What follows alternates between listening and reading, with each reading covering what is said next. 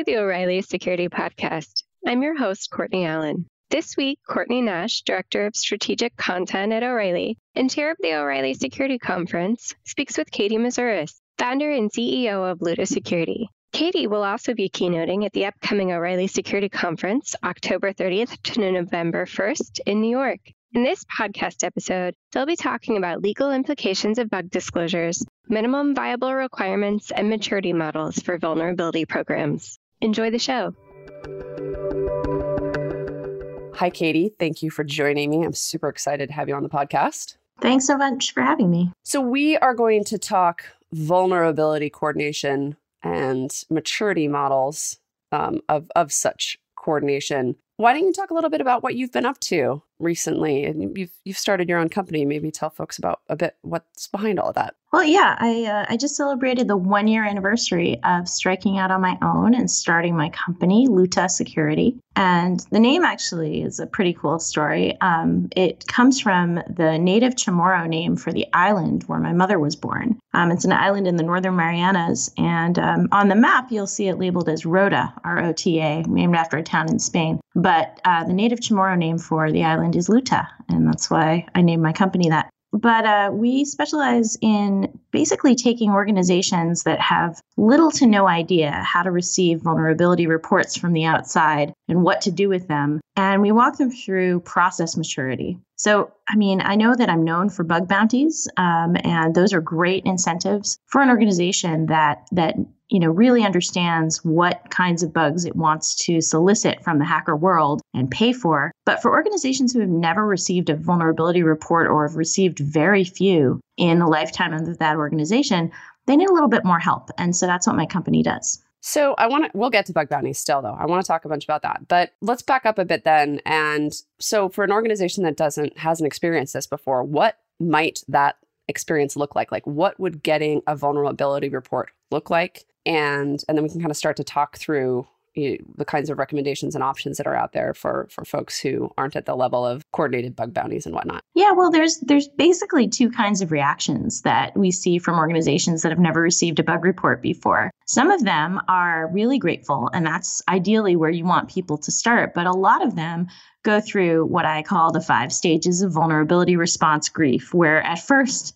they are in denial. They're like, no, that's not that's not a bug. Maybe you just you maybe you were mistaken. Um, or they get angry and they send the lawyers, or they try to bargain with the bug hunter and say, well, you know, maybe if we just we just did something really stupid and tried to you know mask what this is. Then maybe maybe you won't talk about it publicly at a public conference or tweet about it you know or something like that. And then you know then they often get really depressed because they realize that this is just one bug report from one bug finder and that maybe there are a ton of bugs that they don't know what to do with until they finally get to the acceptance stage. And um, ideally we, we like it when organizations have actually gotten to that acceptance stage that you know there there are bugs in everything. And eventually somebody is going to report a security vulnerability to your organization even if you don't write software as as your business model. Even if you're just you've just got a website on the internet um, it's possible that somebody will find and report a security issue to you. So why shouldn't these people just lawyer up and go after these nasty you know hackers and bug reporter people i'm can, i know i'm being horribly sarcastic but that you mentioned that is a very normal and early stage reaction well, yeah, I mean, you know, lawyers gonna law, right? so that's kind of a you know it's a natural reaction for organizations that haven't gotten wise to the fact that um, you know their lawyers typically don't keep their users safe from internet crime or harm. Usually it's the engineers who fix the bugs who actually uh, who actually make a difference there.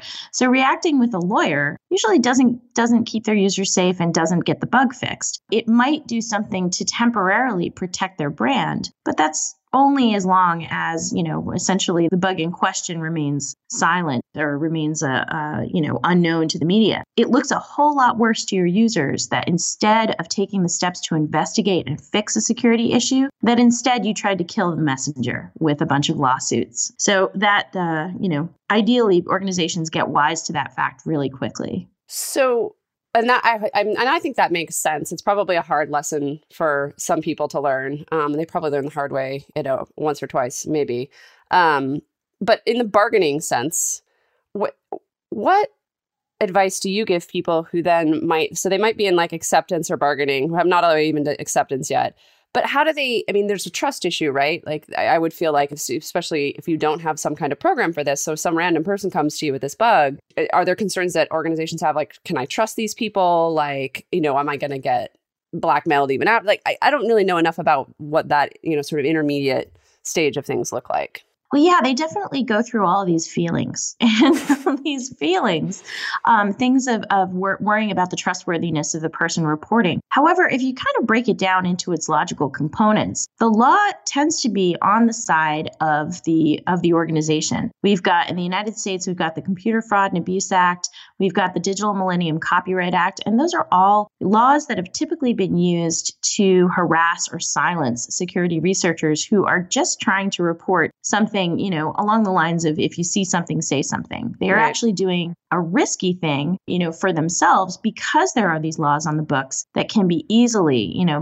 misused and abused to try and kill the messenger. Um, there are laws in other countries as well that similarly, you know, would would act as discouragement from well-meaning researchers to come forward. And so, what I typically tell organizations that are thinking about this and that are having these feelings is that look, we do not live in an Austin Powers movie. Dr. Evil is not telling you step by step all the ways in which he is going to right. He's going to end you, right? He's not he's not telling you and he's got not got his pinky to his mouth and that is not the hacker that you're talking to on the other end. You are talking to a helpful hacker who has literally stuck their neck out and risked their own um, you know their their own freedom potentially to try and warn you about a security issue. And once they kind of get that they're like oh that's right. I do have all all the legal tools at my disposal and this person is actually taking a risk by telling me. They begin to trust that person a whole lot more so let's let's talk then I, I, saw you talk about this at one point, and, and and the concept you have around a maturity model, I think, on this is what was sort of most impressive to me. Was I would feel like if I was one of these people, even if I'm in acceptance, I have that bit in the back of my brain that's like, okay, this is the first bug I've heard about. Now, oh my god, how many other bugs are there, and how do I do this, and where do I start? And it feels like a really big, probably potentially daunting task, or like maybe I'll fix this one bug, but now now what? So talk to me a bit about this notion of the maturity model that you you've all developed for that. Well yeah and it's it's something that i had developed um, you know over the years of starting vulnerability disclosure programs running them myself you know running big coordination uh, coordination events among multiple vendors um, back when i was a strategist at microsoft. And i noticed that there were five different areas that came into play when it comes to resolving vulnerabilities um, that are reported from the outside. And it's not just as simple as, okay, you know what, we've come to the acceptance phase. We're going to go ahead and set up a web page for reporting, or we're going to set up an email address and just let it fly. It really is about looking at your whole picture. So uh, I take it in five capability areas. So, organizationally, number one, you have to decide that your organization is going to be committed to responding to vulnerability reports from the outside. This is different from an organization being willing to undergo security testing at all. Because security testing typically is you know it's at a time and place of your choosing. It's under non-disclosure agreement with whomever you've hired to do the testing um, or it may be your in-house staff who are, are obviously already bound to secrecy. And it doesn't have the same kind of levers and pressures that might be when you have an outside entity reporting to you so that's you know that's sort of the organizational um, you know aspect to it means that you're really willing to respond on a more ad hoc basis as these reports come in. And then you've of course got you know your engineering capabilities. That's fairly straightforward that everybody knows they need engineering capabilities to respond to and investigate security vulnerability reports and fix them. Um, but a lot of people overlook the communications element. And communications is another of the capability areas. And it's not just about communicating between the uh, finder of the bug and your organization it's a whole lot of other communication that you might not have built up like communicating internally what's going on if there's you know a significant issue and it's causing disruptions to your organization if there's a public exploitation incident that's going on that you're responding to. What are the communication channels that you, you've established? And then also how do you communicate with your supply chain partners or your other customers? How do you communicate with the general public versus the media. So all of these different kind of communication ideas um, that go beyond just the communication between the bug hunter and your engineering team need to be taken into account. Um, in addition, there's also, you know, the analytics. So how how well is your process running right now? What kinds of things where are you seeing gaps in your process? Um, what kinds of areas can you improve, and how do you even measure whether or not you're getting better at this or you're just playing what I call bug whack a mole. Mm-hmm. You know, if you're not learning from the bugs that are being reported in order to not make similar or the same mistakes in other deployments or other code that you might be writing or deploying, then you're not really getting that much out of your process in the first place. And then the final area is in incentives. And that doesn't just mean paying cash for vulnerabilities. Um, as I was saying, you know, security researchers take a great risk by um, reporting security issues to an organization. If there's no published process, they literally have no incentives to stick their neck out and tell you about something before, ideally, before it's exploited by a criminal. Gotcha. Um, sorry, I was actually taking copious notes while you were talking, which I don't always do on podcasts. um, so this makes sense to me like is do you feel like you uh, people have to kind of go through all of these capabilities but then within that it's sort of what what I mean, what would you say is the minimum viable starter kit you know for somebody looking to do this is there is there something like that yeah, I mean, absolutely. This is something that minimum viable starter kit for starting a vulnerability disclosure program means that one, you've got executive level commitment to do this. That's the organizational area in the basic, um, you know, in the basic level of maturity you have a clear way to receive vulnerability reports. You know, so a market study that we had done with my previous company back in 2015, the numbers haven't changed that much, and took a look at the Forbes Global 2000. So these are companies that are paying top dollar for security, for proactive security, for testing, for benchmarking. Um, they buy a whole lot of products with blinky lights and spend millions on security. 94% of the Forbes Global 2000 had no published way to report a security vulnerability to them. And if you think about it, it's basically, you know, that's very indicative of the fact that they probably have no idea what they would do if somebody did. You know, they might call the lawyers. They might just, you know, hope the person goes away. So, at the very basic level, um, having a clear way to report issues and then having you know having some clearly defined scope of the kinds of issues you're most interested in hearing about and also things that you'd prefer hackers not do. I mean i've seen a lot of vulnerability disclosure policies published on people's websites that basically say please don't attempt to do a denial of service against you know against our website or against our, our service or our products because you know we know that with sufficient resources somebody would be able to do that so please don't test that out for us you know? Yeah. I that's that makes perfect sense. I want to come back to something you said um, in the middle of that about um, you know the number of businesses basically not at all clearly prepared for this because what I've noted and correct me if I'm wrong about this but my observations of your work is that you've had the most success and and done you know sort of had released the most you know sort of coordinated vulnerability programs with government agencies versus private enterprise. Is would you agree that's a true statement? Well that's only been two out of you know out of out of the many that i've that i've worked on in the past few years. But i mean really you know it started when i was still a security consultant with symantec and symantec um, at the time, this was uh, back when they acquired the company called AtStake, where I used to be a penetration tester. They acquired AtStake in 2004. They were, at the time, the biggest security company in the world. They had no means for um, essentially publishing security information um, or you know security advisories by that were discovered by the researchers who they had just acquired by via acquiring at stake. So I had to write Symantec's very first vulnerability coordination and vulnerability disclosure policy myself. Um, and that was, you know, what, about 13, 14 years ago now. So um, you know, so actually, it, even in private industry, the maturing process in some of the biggest companies in the world really took place over the period of, you know, the early 2000s into, you know, kind of the 2010s. In 2010, I wrote Microsoft's first ever coordinated vulnerability disclosure policy. And that was because they didn't have one of their own. They had an acknowledgement policy of basically saying if you, you know, if you report something to Microsoft and keep, you know, keep it a secret until the patch is out, then we'll thank you in the bulletin. But they didn't actually have a proper coordinated vulnerability disclosure policy until I wrote one for them. So, um, overall, you know, organizational maturity, even in some of the largest companies in the world, is taking quite a long time to catch on.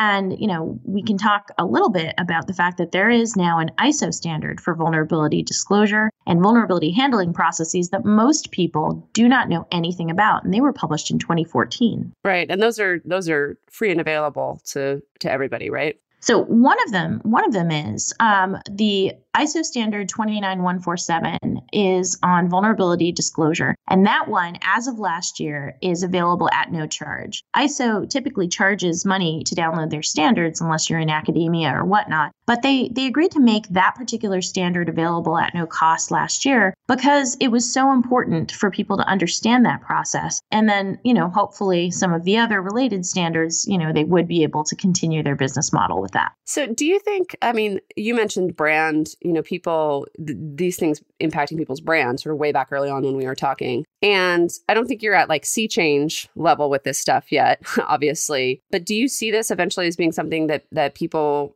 you know sort of a like a consumer brand indicator kind of thing like if people have these kinds of vulnerability coordination programs that that could become sort of a badge if you will of sort of pride or safety that they uh, in terms of how they present themselves to customers and industry and whatnot well, I mean, a lot of organizations that have started this process, unfortunately, they have an email address and they may even have a brief policy statement about it, but they're still not really executing it in in the best way. And you know, I, I could call your attention to the recent medical device um, mm-hmm. scandal with uh, with vulnerability disclosure, and a lot of people were focusing on the researcher side, which is typically what happens. There's a right. lot of scrutiny on the researchers and not a whole lot of scrutiny on the vendor side. So St. Jude's Medical has a an email address set up. They state that they have a process. And yet, when, you know, when accusations from the researchers surfaced that there were some serious vulnerabilities, the very first thing that St. Jude Medical did was actually pursue a defamation lawsuit. And that was really interesting as a reaction.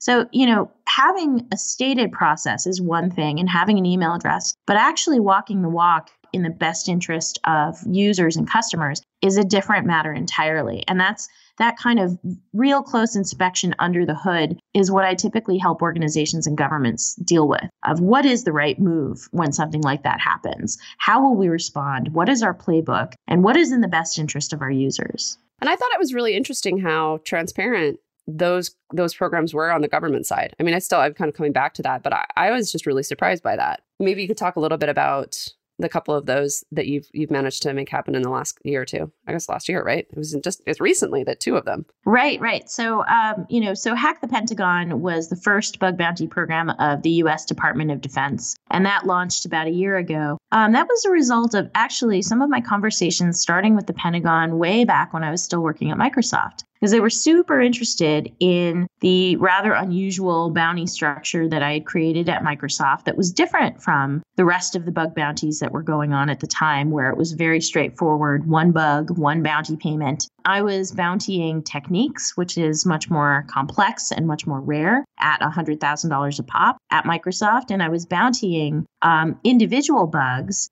in the early part of the beta period. So it was a sort of a, a controlled time, um, you know, time experiment where we were looking to get those bug reports as early as possible during the beta period and setting a bounty during the first 30 days of the IE11 beta actually shifted the traffic that we were seeing already which was you know that that before all the hackers were who were willing to report to Microsoft for free had been holding their vulnerability reports not reporting them during the beta period and waiting until after you know the code was was pretty much frozen. And the final version was released because they wanted their name in a bulletin. And if it was fixed during a beta then they wouldn't get that you know that incentive that yeah back to those incentives. Yep. Right so, you know, the the hack the Pentagon came because they were really interested in hearing about manipulating these market incentives because each of those types of bugs would have cost, you know, on the offense market would have fetched six figures. And, you know, Microsoft wasn't paying six figures per bug for beta bugs. In fact, nobody was. And so understanding those market behaviors actually really helped help the Pentagon feel comfortable in trying out a bug bounty pilot, which is what happened last year. And the results were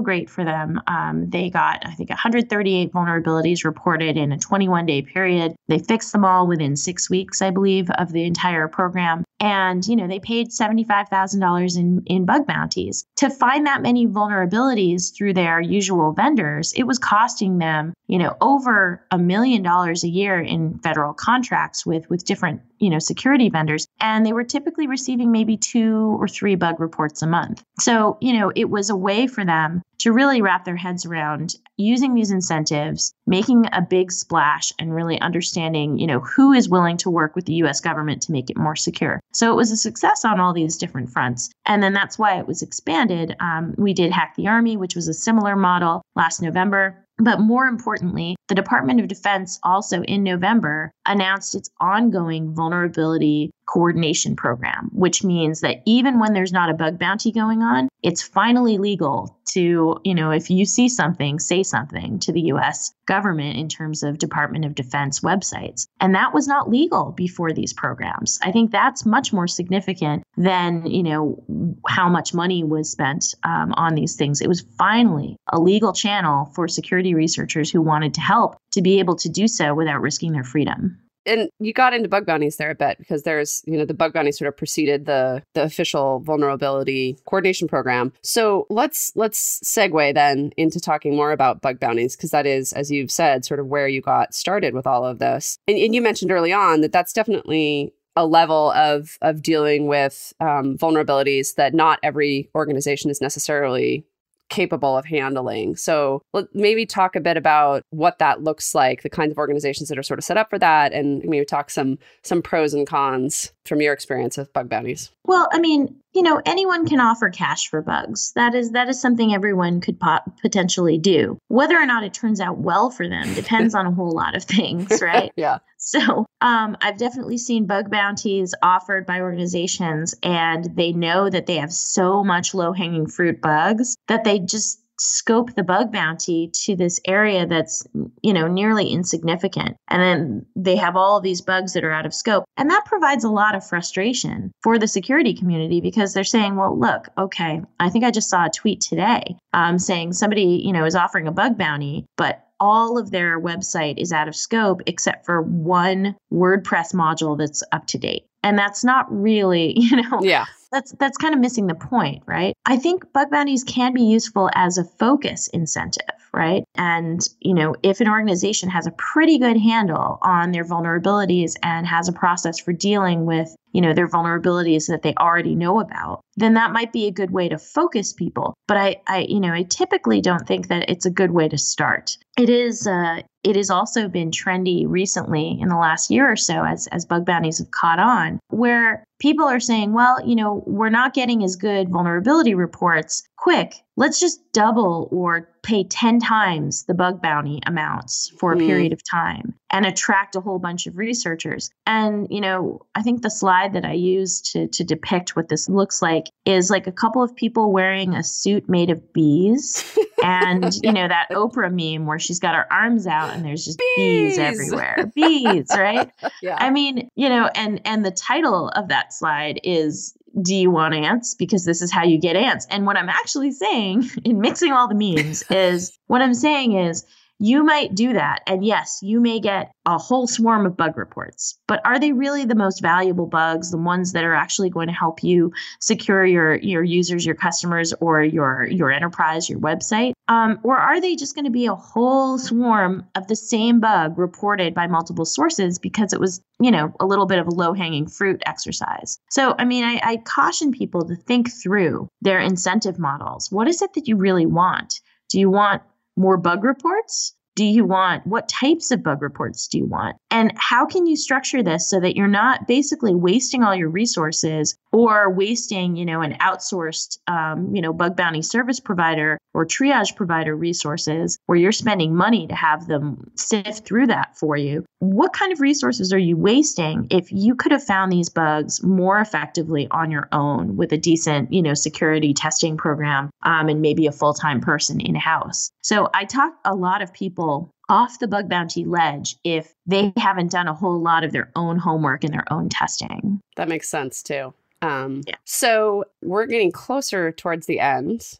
And I want to ask my favorite ending question, but I'm going to ask you before that if there's anything I haven't asked you that you want me to ask you or to talk about. Sure. Um, well, um, one of the things that that I was excited to to help with last week. Is it last week? It all blurs together. But um, last week, uh, I was at the Cyber UK conference. That is the National Cybersecurity Center in the UK government's um, industry conference. They mix government folks and industry folks. And we had a quiet little announcement, which was the intention of the NCSC to launch a vulnerability coordination pilot. And they're working with my company for advice because essentially it's my job to help them run with scissors, but just not pointed at their necks while they're doing it. So, who do they point uh, them at, though? pointed down in a very safe fashion, you know? Just, you know, so the the the deal is they've done vulnerability coordination before. They had a UK cert that merged under NCSC. Um, and they actually blogged about it and they said, you know, we've done the, these before, but we haven't had a really, you know, standardized process for doing so. So we are going to learn by doing and we are going to launch these pilots. We're going to invite some security researchers who we know and we've worked with to come and participate in these things in the coming months. And then they're going to report out on what they learned. And I think that as an approach is really, really good because it not only, you know, it's not only focused on the process. I mean, sure, bugs will be uncovered through this. And that's obviously, you know, one of the goals is to strengthen the security of the targeted websites. But really, it's about looking at the process, looking at the ways that they can improve that process, and then sharing that knowledge with their constituents and with the world. And that is something that I'm super excited to help the UK government do in the next few months. Yeah, it feels like the missing piece in in all of this because that whole nature of sort of I mean the very notion of publicly announcing how you're going to deal with bugs and all that as you've said and seen and we've talked about is still not a common practice. It's not well executed generally across you know any kind of an organization. And if people don't talk about how those practices work for them you know in in more specific ways versus like we did this and you know or we got this many bugs maybe or whatever but like to actually sort of disclose the nature of what that work was like what they learned i it, i mean that to me is super important for other people to start making the decisions also about you know how they're going to do this because um, like oh we'll get more bugs is is not the best you know sort of information for deciding if and how you want to go about doing this kind of thing yourself Absolutely. And, you know, organizations are always going to have competing needs when it comes to spending their security dollars. And I think that from a holistic view, you know, bug bounties are not going to be the 100% answer for getting people more secure. You know, you can't bounty your way to secure the same way that you couldn't penetration test your way to secure. I mean, those right. things happen all after the fact, after deployment, after the code is written. You know, and I think that having a process to deal with the inevitable and the inevitable is that bugs will be found. They will continue to be found. What does your process look like and how healthy is that process? Um, I think that's really the that's the real question. And that's that's honestly why um, you know this maturity model makes perfect sense for people to get started. They benchmark themselves against it and then they have a roadmap to you know to get better in the areas that match where they're comfortable making their investments right now. Yeah. I really hope we see more organizations be as transparent um, as it sounds like you know the UK government is willing to be. I think that would be um, incredibly valuable for everyone. Well, these guys are so great. They, um, even the CEO of the NCSC and the technical director, I heard them all swear on stage at their own conference. I think, I think these guys are very, very open with how they really feel, which is awesome. I heard Ciaran Martin say, you know, when he was asked what what's the best thing that that businesses, small businesses, and consumers can do to protect themselves from online threats, he said, "Patch your damn boxes." Oh God! And it was Amen. hilarious. but it's so true, right? Yeah, yeah, absolutely. Refreshing. Um, yes, they are refreshing. I still won't drink their tea though, because I'm from Boston and we throw that in the ocean. I should just end it on that note. Um, but I'm not gonna. so, um, so the question I ask everyone who um, is brave enough to join me is based on when we first started this the conference. My co-chair Allison Miller, who you know quite well, we started discovering that you know there's all these defensive security people out there who are sort of lurking in the shadows, and they don't get a lot of stage time, uh, if you will, and, and sort of as much publicity as a lot of sort of the hacking and breaking and things. But they're the the ones sort of holding it all up and protecting us and keeping us safe. And so I don't I don't want to overuse the like superhero me- you know metaphor, but I do feel like everybody has their own secret superpower. They may or may not be aware of it. Uh, so I've been getting everyone to reveal their secret superpower, and I would like to know what yours is. Well, if it's a secret, I mean, shouldn't I keep it a secret? like, like it's no secret that you know I can get lots of people to karaoke in pretty much any city, including Abu Dhabi. I have karaoke in Abu Dhabi, but that's not a secret. Um, you, so you have the power of crowd mind control, which is pretty sweet. Um, no, I think I think probably um, probably my greatest my greatest strength in in my very long career, professional career in information security, which at this point is spanning oh gosh, it's like 17, 18 years now that I've been a professional in this space. I think it's patience. It's the ability for me to empathize with you know whom, whomever i'm trying to convince of, of something. It, if it weren't for that ability to picture well what is it that the ie engineers really want? Oh they want the bugs earlier in the beta period. Okay well then i can make a program that will work for them. What is you know what does the pentagon want? They want to identify people who are willing to help them um, and you know and and kill some of these bugs and what does the UK government want? They want to understand this process so that they can roll it out to the rest of the UK gov and actually make, you know, not just the government, but also, you know, their business owners and consumers in the United Kingdom safer online. So I think it's just a matter of of that empathy, you know, that that I can figure out pretty quickly what it is that aligns with what it is I'm trying that that I have experience and I can help them with. Yeah. Everybody's got their something, right? Yeah. to meet them where that wherever that is uh, it's it's going to be much more successful. Yep and the price they pay is usually karaoke. That's that's my price. No. i will sign on the dotted line. Um, right. yeah. All right. Well thank you so much for joining me katie and thank you for having me. This yeah, has been great. fantastic. Thank you for listening. You can reach katie on twitter at k8em0 if you like the show, remember to subscribe to the O'Reilly Security Podcast on iTunes, Stitcher, TuneIn, or SoundCloud so you never miss an episode.